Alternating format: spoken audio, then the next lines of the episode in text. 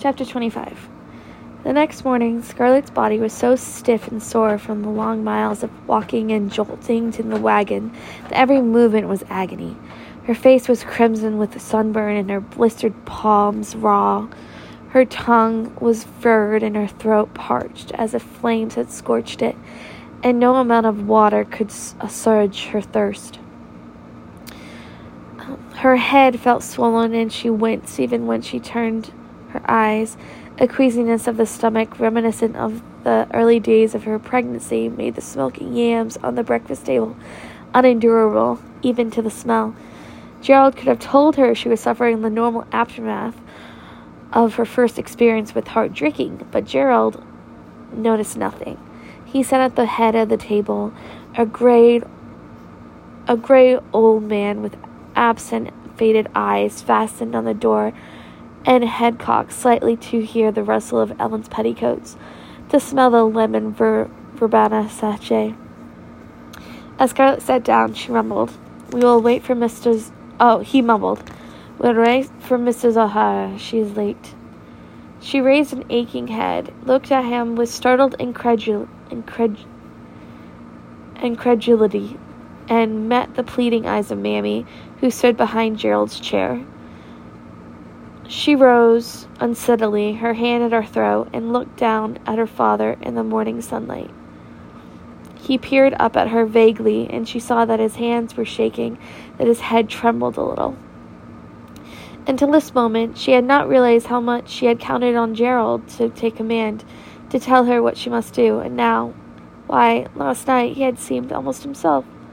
There had been none of his usual bluster and vitality, but at least he had told a connected story, and now, now he did not even remember Ellen was dead. The combined shock of the coming of the Yankees and her death had stunned him. She started to speak, but Mammy shook her head vehemently and, raising her apron, dabbed at her red eyes. "Oh, can Pa have lost his mind?" thought Scarlett, and her throbbing head felt as if it would crack with this added strain. No, no, he's just dazed by it all. It's like he was sick. He'll get over it. He must get over it. What will I do if he doesn't? I, I, I, I won't think about it now. I won't think of it or mother, any of those awful things now. No, not till I can stand it. There are too many people, too many other things to think about. Things that can be helped without my thinking of those I can't help. She left the dining room without eating and went out into the back porch where she found Pork, barefooted and in the ragged remains of his best li- livery, livery, sitting on the steps cracking peanuts.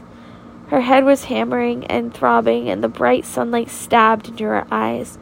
Merely holding herself erect required an effort of will, of willpower, and she talked as briefly as possible, dispensing with the usual forms of courtesy her mother had always taught her to use with Negroes. She began asking questions so briskly and giving orders so decisively, Pork's eyebrows went up in mystification. Miss Ellen didn't never talk so short to nobody. Not even when she caught them stealing pellets and watermelons.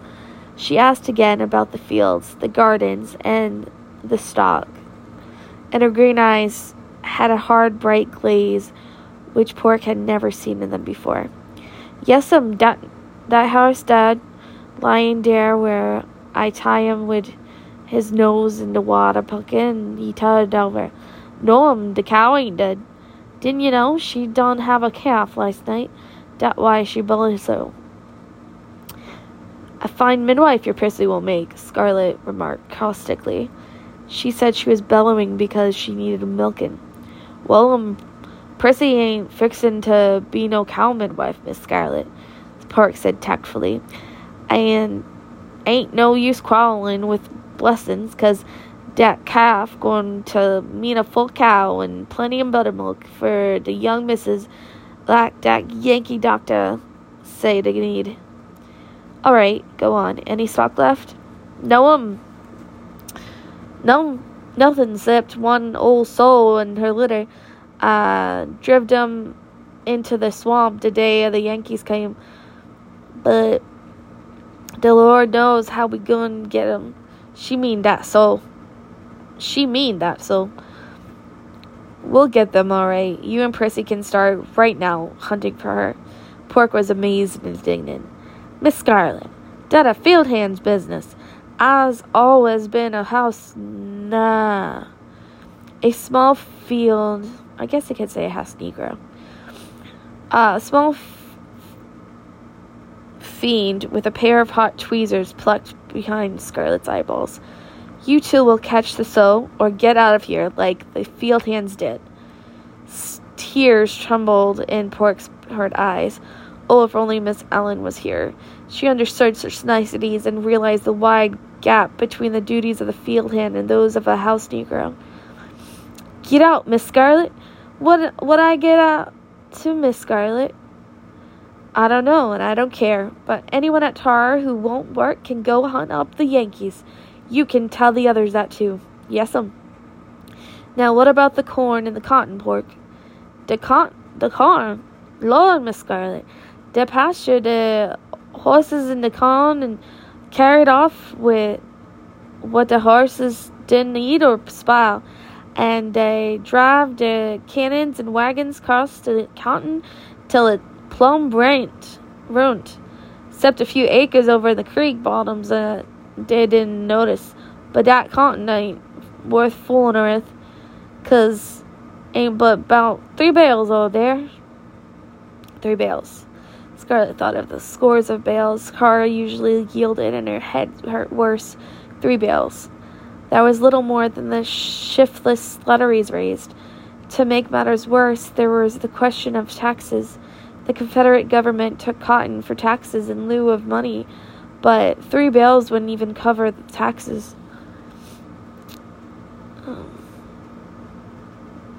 Little did it matter, though, to her or the Confederacy now, that all the field hands had run away and there was no one to pick the cotton. Well, I won't think of that either, she told herself. Taxes on a woman's job anyway. Pa ought to look after such things, and Pa. I won't think of Pa now. The Confederacy can whistle for its taxes. What we need now is something to eat. Pork, have any of you been to Twelve Oaks or the McIntosh place to see if there's anything left in the gardens there? No, ma'am. Us ain't left Tara. The Yankees bout might get us. I'll send Dilcey over to the McIntosh. Perhaps she'll find something there, and I'll go to Twelve Oaks. Who would, child? Must by myself. Mammy must stay with the girls, and Mister Gerald can't. Pork sat up at his outcry, which she found infuriating. There might be Yankees or mean Negroes at Twelve Oaks. She mustn't... Oh.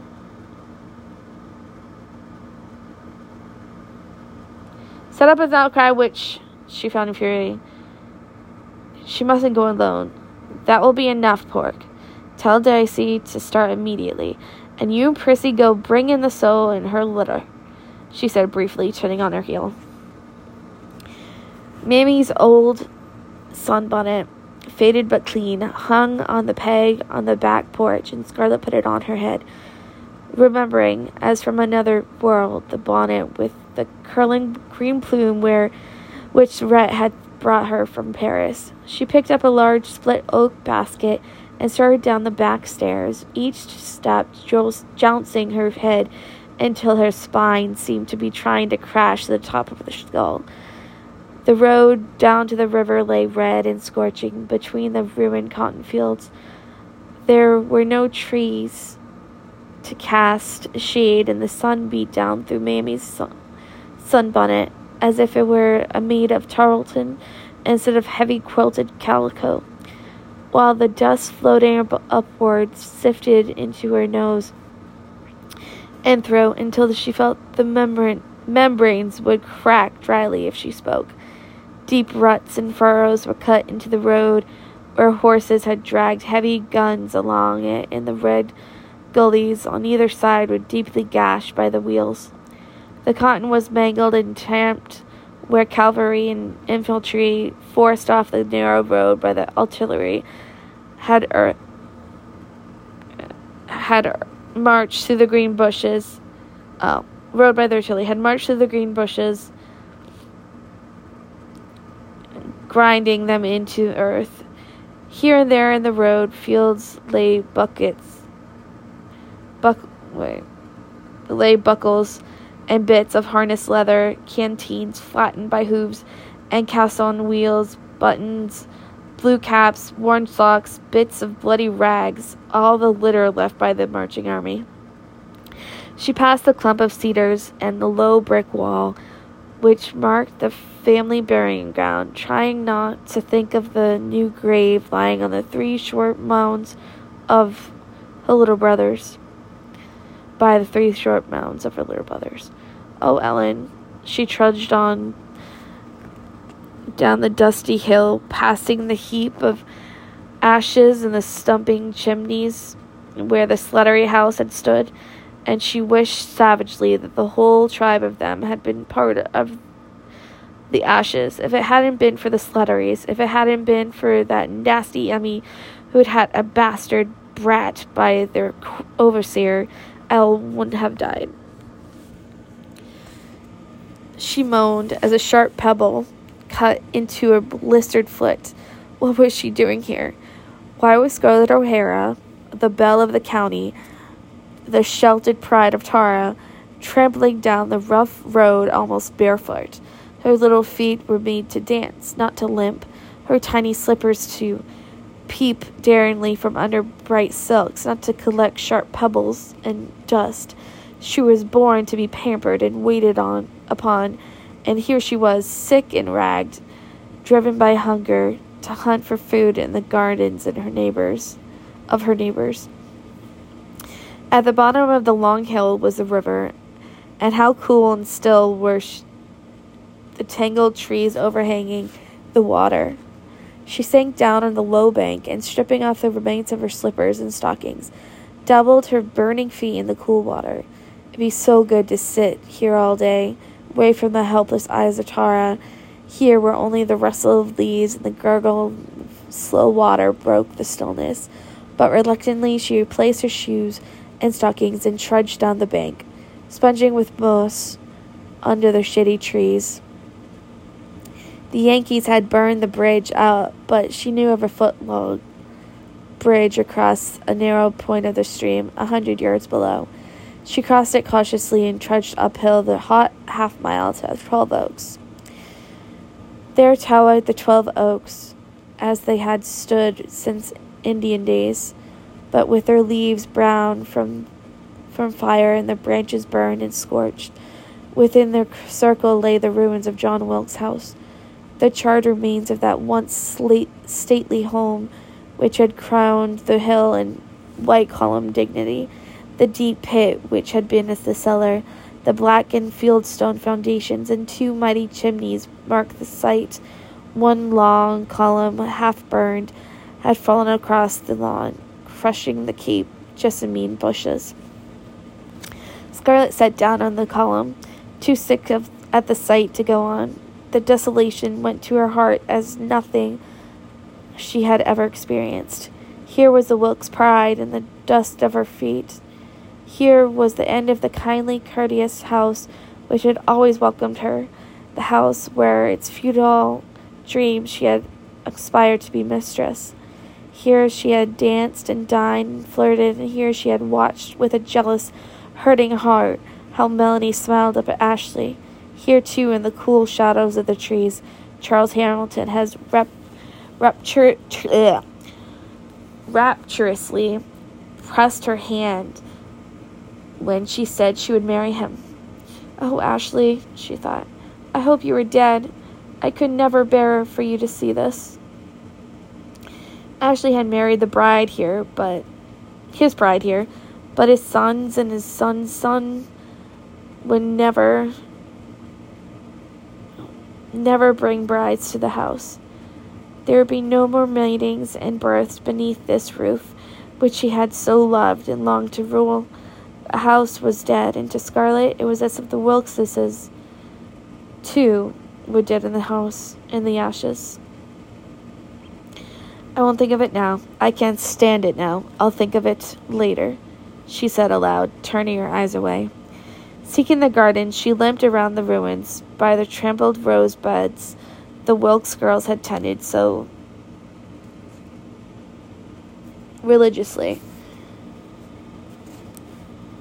Ache across the backyard and through the ashes to the smokehouse, barns, and chicken houses. The split rail fence around the kitchen garden had been demolished, and the once orderly rows of green plants had suffered the same treatment as those at Tara. The soft earth was scarred with hoof prints and heavy wheels, and the vegetables were mashed into the soil. There was nothing for her here. She walked back across the yard and took the path down toward the silent row of whitewashed cabins in the quarters, calling, "Hello," as she went, but no voice answered her. Not even a dog barked. Evidently, the Wilkes's Negroes had taken flight or followed the Yankees. She knew every slave had his own garden patch, and as she reached the quarters, she hoped these little patches had been spared.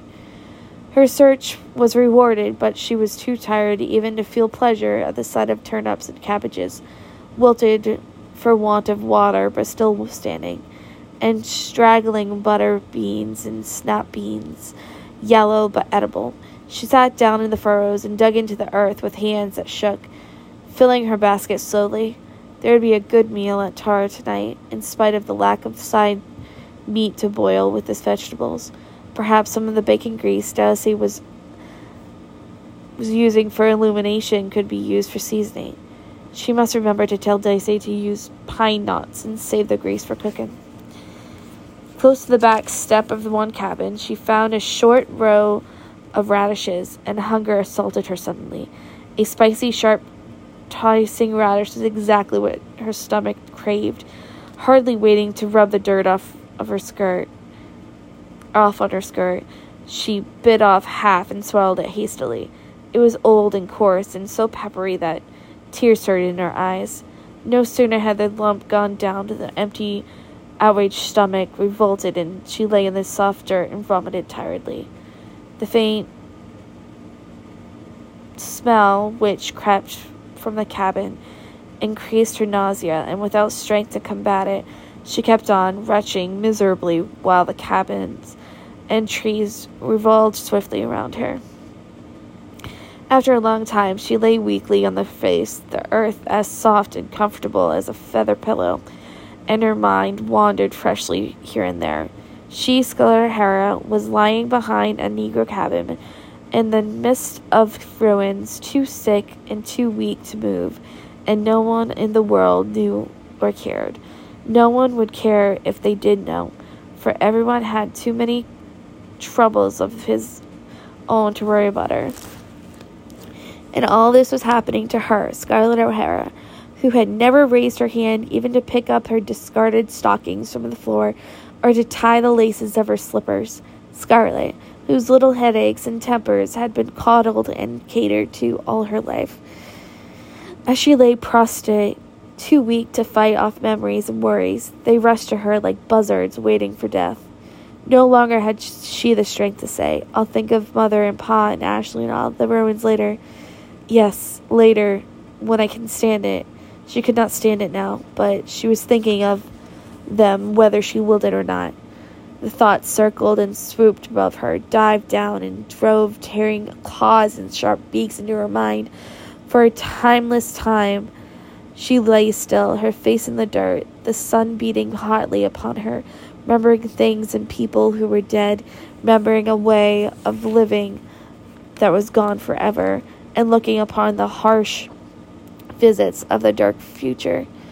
When she arose at last and saw again the black ruins of the Twelve Oaks, her head was raised high, and something that was youth and beauty and potential tenderness had gone out of her face forever. What was past was past. These who were dead were dead. Those who were dead were dead. The lazy luxury of the old days was gone, never to return. And as Scarlett settled the heavy basket across her arm, she had settled her own mind and her own life.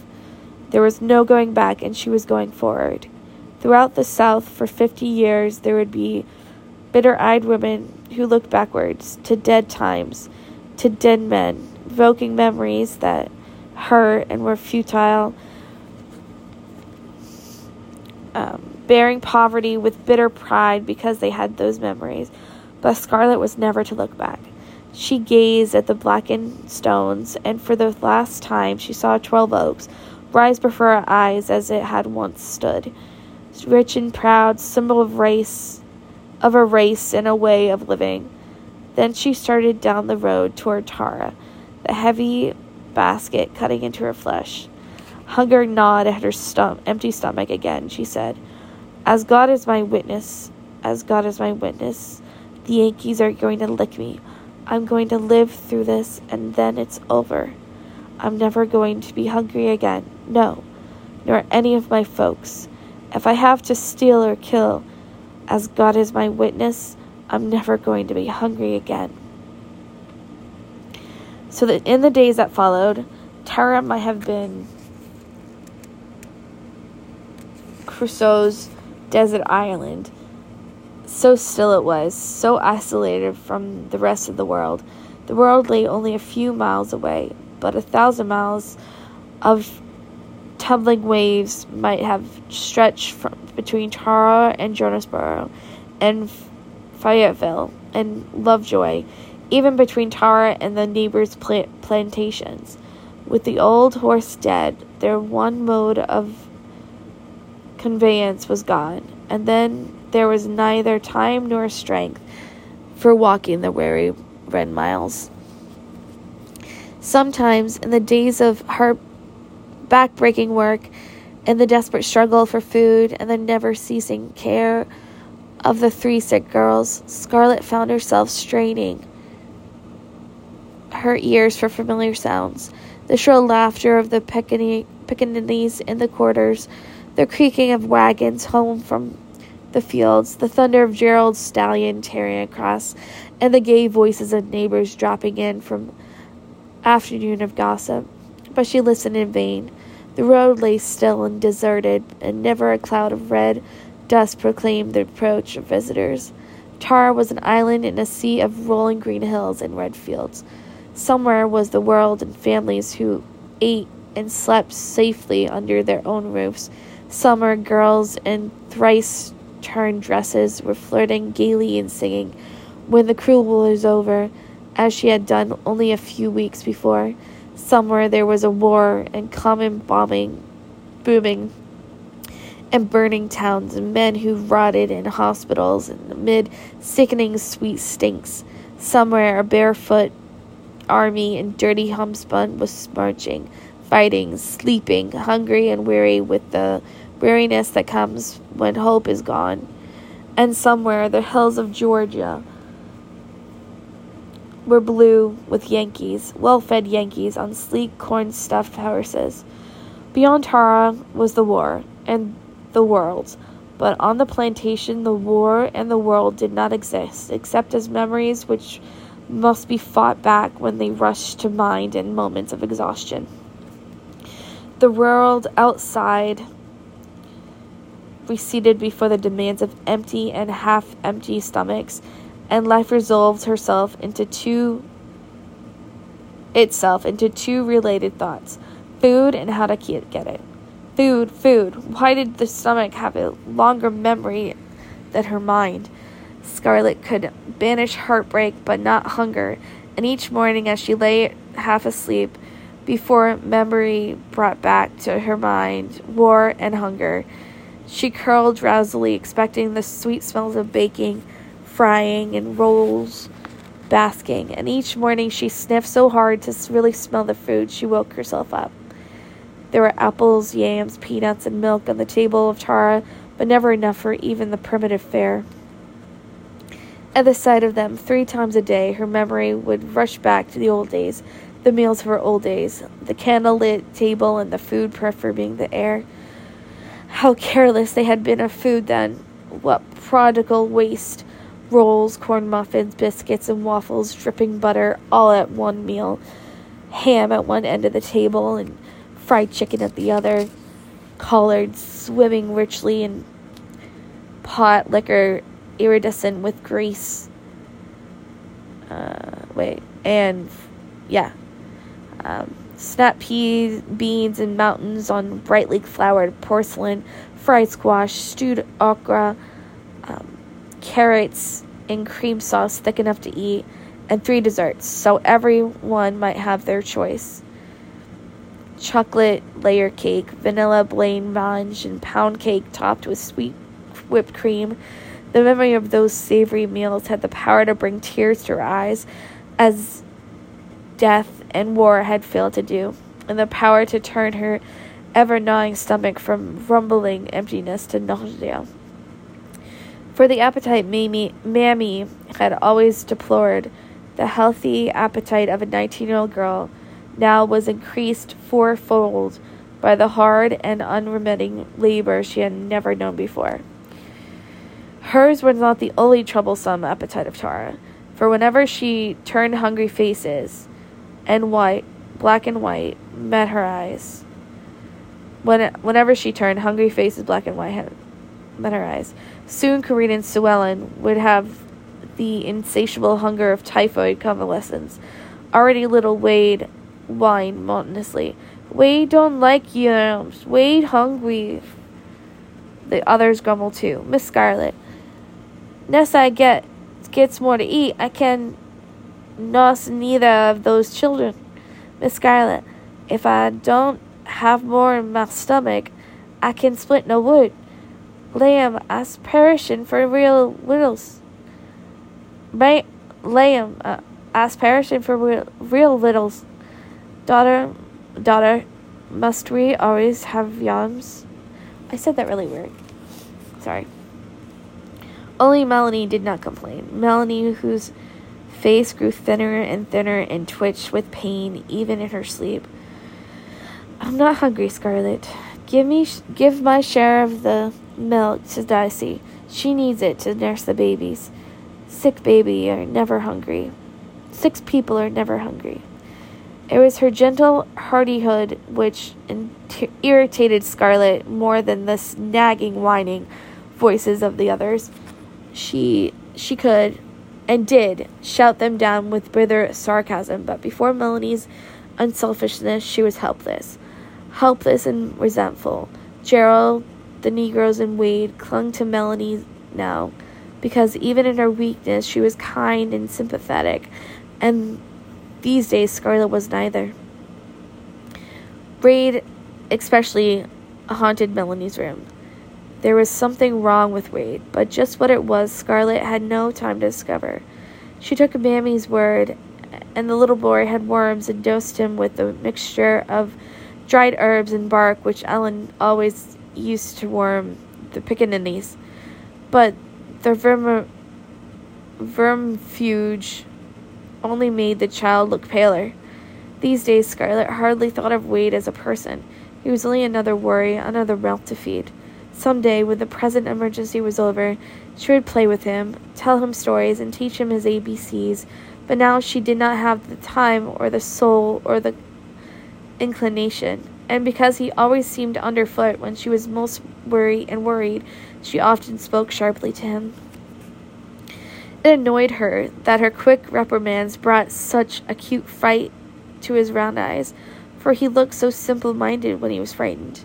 She did not realize that the little boy lived shoulder to shoulder with terror too great for an adult to comprehend. Fear lived with Wade, fear that shook his soul and made him wake screaming in the night. Any unexpected noise or sharp word set him to trembling, for in the mind, noises and harsh words were inextric- inextricably mixed with Yankees, and he was more afraid of Yankees than of Prissy's haunts. haunts. Until the thunders of the siege began, he had never known anything but a happy, placid, quiet life. Even though his mother paid him little attention, he had known nothing but petting and kind words until the night when he was jerked from slumber to find the sky aflame and the air deafening with explosions. In that night and the day which followed, he had been slapped by his mother for the first time and had heard her voice raised to him in harsh words. Life in the pleasant brick house on Peachtree Street, the only life he knew, had vanished that night, and he would never recover from its loss. In the flight from Atlanta, he had understood nothing except that the Yankees were after him, and now he still lived in fear that the Yankees would catch him and cut him to pieces. Whenever Scarlett raised her voice in reproof, he would weep with fright as the vague, childish memory brought up the horrors of the first time she had ever done done it. Now Yankees and a cross voice were linked forever in his mind, and he was afraid of his mother. Scarlett could not help noticing that the child was beginning to avoid her, and in the rare moments when her unending duties gave her time to think about it, it bothered her a great deal. It was even worse than having him at her skirts all the time, and she was offended that he, his refuge was Melanie's bed, where he played quietly at games Melanie suggested or listened to stories she told. Wade adored Auntie, and she had a gentle voice, who always smiled and who never said, "Hush, Wade, you give me a headache," or "Stop fidgeting, Wade, for heaven's sake." Scarlett had neither the time nor the impulse to pet him, but it made her jealous to see Melanie do it. When she found him one day, standing on his head in Melanie's bed, and saw him collapse on her, she slapped him. "Don't you know better than to jiggle Auntie like that? When she's sick? Now, trot right out in the yard and play, and don't come in here again." But Melanie reached out a weak arm and drew the smiling child to her. "There, there, Wade. You didn't mean to jiggle me, did you? He doesn't bother me, Scarlett. Do let him stay with me. Let me take care of him.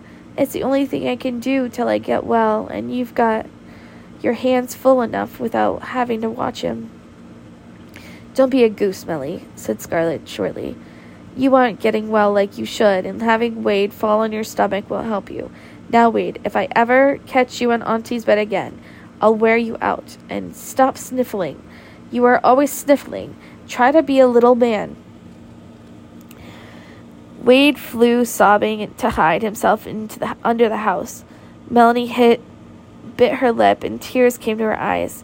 And Mammy, standing in the hall, a witness on the scene, scowled and breathed hard.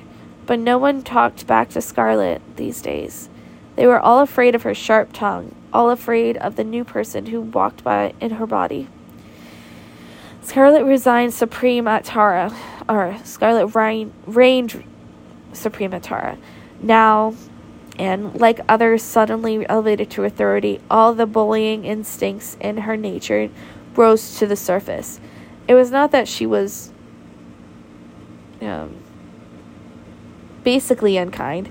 It was because she was so frightened and unsure of herself. She was harsh, lest others learn her inadequacies and refuse her authority. Besides, there was some pleasure in shouting at people and knowing they, they were afraid. Scarlett found that it relieved her overwrought nerves. She was not blind to the fact that her personality was changing. Sometimes when her curt orders made Pork stick out his underlip and Mammy mutter, "Some folks are mighty high these days," she wondered where her good manners had gone. All the courtesy, all the gentleness Ellen had striven to instill in her had fallen away from her as quickly as leaves fall from trees in the first chill wind of autumn. Time and again Ellen had said, "Be firm, but be gentle with inferiors, especially darkies." But if she was gentle, the darkies would s- sit in the kitchen all day, talking endlessly about the good old days when a house Negro wasn't supposed to do a field hand's work. "Love and cherish your sisters. Be kind to, to the afflicted," said Ellen. "Show tenderness to those in sorrow and in trouble." She couldn't love her sisters now. They were simply a dead weight on her shoulders. And as for cherishing them, wasn't she bathing them, combing their hair, and feeding them, even at the expense of walking miles every day to find vegetables? Wasn't she learning to milk the cow, even though her heart was always in her throat when that fearsome animal shook its horns at her. And as for being kind, that was a waste of time. If she was overly kind to them, they'd probably prolong their stay in bed, and she wanted them on their feet again as soon as possible, so there would be flour four more hands to help her. They were convalescing slowly and lay scrawny and weak in their bed. While they had been unconscious, the world had changed. The Yankees had come, the darkies had gone, and Mother had died. Here were three unbelievably unbelievable. Uh, here were three unbelievable happenings, and their minds could not take them in. Sometimes they believed they must still be delirious, and these things had not happened at all. Certainly, Scarlett was so changed she couldn't be real. When she hung over the foot of their bed and outlined the work she expected them to do when they recovered, they looked at her as if they were she were a hobgoblin. It was beyond their comprehension that they no longer had a hundred slaves to do their work. It was beyond their comprehension that an O'Hara lady should be should do manual labor. "But sister," said Carreen, her sweet childish face blank with consternation, I I couldn't split kettling. It would ruin my hands." "Look at mine," answered Scarlett with a frightening smile as she pushed blistered and calloused palms toward her. "I think you are hateful to talk to baby and me like that," cried Suellen. "I think you are lying and trying to frighten us. If Mother were only here, she wouldn't let you talk to us like this. Split kiddling, indeed." Suellen looked with weak loathing at her older sister, feeling sure Scarlett had these things just to be mean. Suellen had nearly died, and she had lost her mother, and she was lonely and scared, and she wanted to be petted and made much of. Instead, Scarlett looked over the foot of the bed each day, appraising their improvement with a hateful new gleam in her slanting green eyes, and talked about making beds, preparing food, carrying water buckets, and splitting kindling. And she looked as if she, she took pleasure in saying these such awful things. Scarlett did take pleasure in it. She bullied the darkies and harrowed the feelings of her sisters, not only because she was too worried and strained and tired to do otherwise, but because it helped her to forget her own bitterness, and everything her mother had told her about life was wrong. Nothing her mother had taught her was of any value whatsoever now, and Scarlett's heart was sore and puzzled. It did not occur to her that Ellen could not have foreseen her collapse the collapse of the civilization in which she raised her daughters, could not have anticipated the disappearings of the places in society for which she trained them so well. It did not occur to her that Ellen had looked down a, vis- a vista of placid future years, all like the uneventful years of her own life, when she had taught her to be gentle and gracious, honorable and kind, modest and truthful. Life treated women well when they had learned those lessons, said Ellen. Scarlett thought didn't spare. Nothing, no nothing she taught me and is any help to me. What good will kindness do me now? What value is gentleness? Better that I'd learn to plow or chop cotton like a darky. Oh, Mother, you were wrong. She did not stop to think that Ellen's ordered world was gone, and a brutal world had taken its place, a world wherein every standard, every value had changed. She only saw, or thought she saw, that her mother had been wrong, and she changed swiftly to meet this new world for which she had not prepared. Only her feeling for Tara had not changed. She never came wearily home across the fields and saw the sprawling white house that her heart did not swell with love and the joy of homecoming. She never looked out of her window at the green pastures and red fields and ta- tall, tangled swamp forests that a sense of beauty did not fill her. Her love for this land, with its softly rolling hills of bright red soil, this beautiful red earth that was blood-colored, garnet, brick, dust, verm- vermilion, which so mir- miraculously, miraculously grew green bushes starred with white puffs, was one part of Scarlett which did not change when all else was changing. Nowhere else in the world was there land like this. When she looked at Tara, she would understand, she could understand in part why wars were fought. Rhett was wrong, wrong when he said men fought wars for money. No, they fought for swelling acres, softly furrowed in the plow, for pastures green with stubby cropped grass, for lazy yellow rivers and white houses that would cool amid magnolias. These were the only things worth fighting for. The red earth which was theirs and would be their sons. The red earth which would bear cotton for their sons and their sons' sons. The trampled acres of Tara were all that was left to her now. Her, now that Mother and Ashley were gone. Now that Gerald was senile from shock and money and Durkee's had... and security and position had vanished overnight. As from another world, she remembered a conversation with her father about the land and wondered how she could have been so young, so ignorant, as to not to understand what he meant when he said that the land was the one thing in the world worth fighting for. For 'tis the only thing in the world that lasts, and to anyone with a drop of English blood in them, the land they live on like is like their mother. 'Tis the only thing worth working for, fighting for, dying for. Yes, Tara was worth fighting for, and she accepted simply and without question the fight. No one was going to get Tara away from her. No one was going to get her and her people adrift on the charity of relatives. She would hold Tara if she had to break the back of every person on it.